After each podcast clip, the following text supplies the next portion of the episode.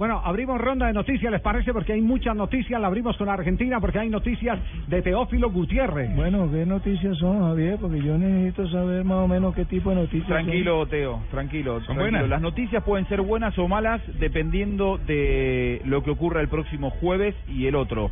Es decir, lo que pasa en Copa Libertadores. Caló muy hondo la derrota de ayer de River. Hay mucha gente que sigue molesta en Teo, en River con Teo.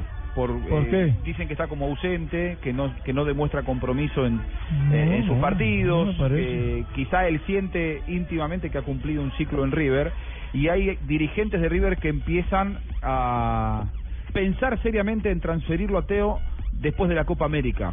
Se habla ya de una limpieza en River si las cosas no salen bien en Copa Libertadores contra Boca. Se irían muchos contratos altos, Teo es el contrato más alto, y ya se habla de una oferta de el fútbol de Qatar por 2 años, 5 millones de dólares por año, una cifra para Teo muy importante, para Teo, un contrato europeo altísimo. Claro, es que yo merezco ganar esa plata y mucho más. Lo que pasa es que en River no tienen con qué pagarme y por eso me quieren sacar.